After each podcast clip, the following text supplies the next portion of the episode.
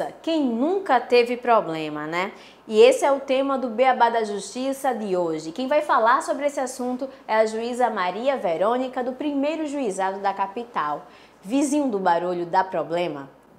Muito, muito. E é um problema recorrente. O vizinho, o, o indivíduo que excede o, o, limite sonoro constantemente, ele está sujeito a pagar alguma multa ou ter alguma sanção perante a justiça?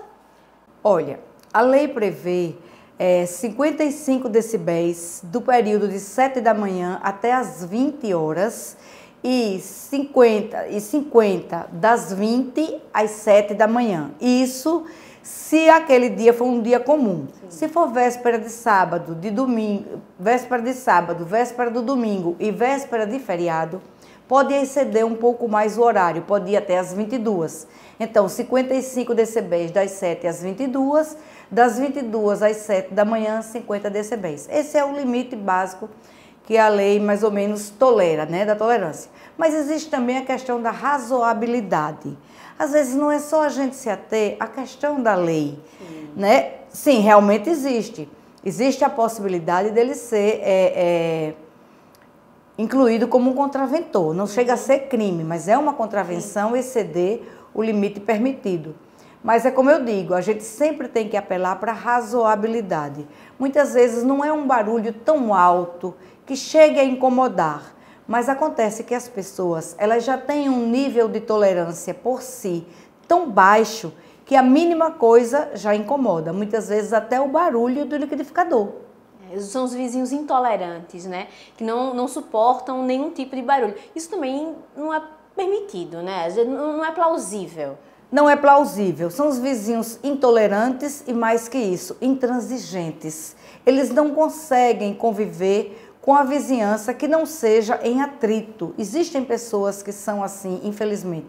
Então, assim, eu sempre aconselho que essas pessoas elas busquem morar em, em residências é, do tipo casa, evitem os condomínios, ou se puderem, que vão para condomínios de luxo, é, prédios de luxo que tenham uma boa é, um, um, bom isolamento acústico, de forma que o barulho do seu vizinho não incomode e de forma que também ele não incomode o seu vizinho.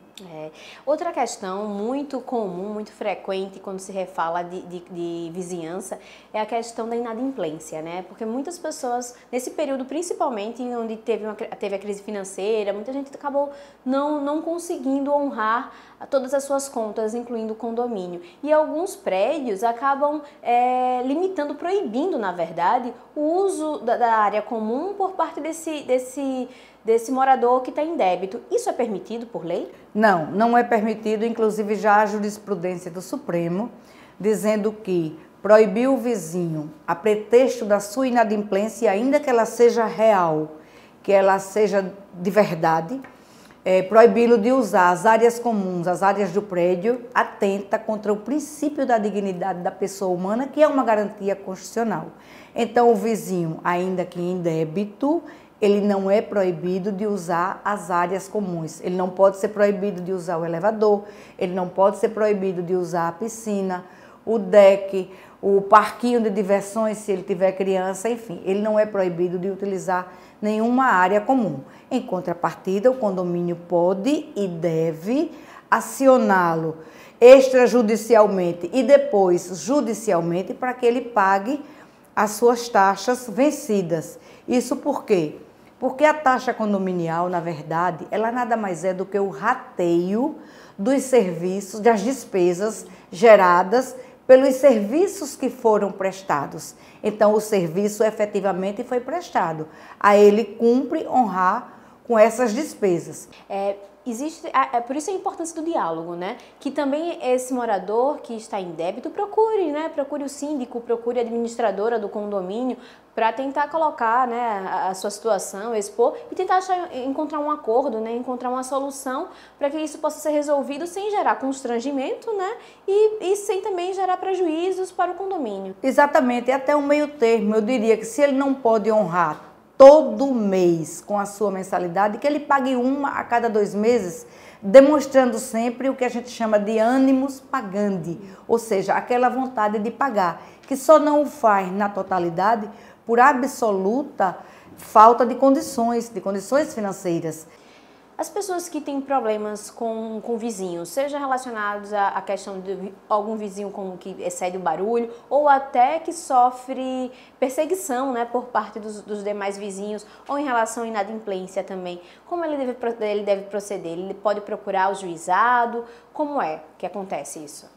Pode, mas a gente sempre aconselha é, a busca da solução administrativamente, extrajudicialmente. Procure o seu vizinho, converse. Se ele está com problema de inadimplência e esse problema é real, ele realmente precisou atrasar um mês, dois, três, busque o síndico, Tente conversar, leve o problema para a Assembleia, mostre do seu empobrecimento, mas assim, sempre busque conversar. Somente se não consegui-lo, então busque as vias judiciais. Estamos lá para recebê-los. Muito obrigada pela participação da senhora no nosso programa. É isso, o Beabá da Justiça fica por aqui. E agora que você já sabe tudo sobre vizinhança, é só ficar ligado nas outras notícias do Poder Judiciário no site tjl.jus.br. Até mais!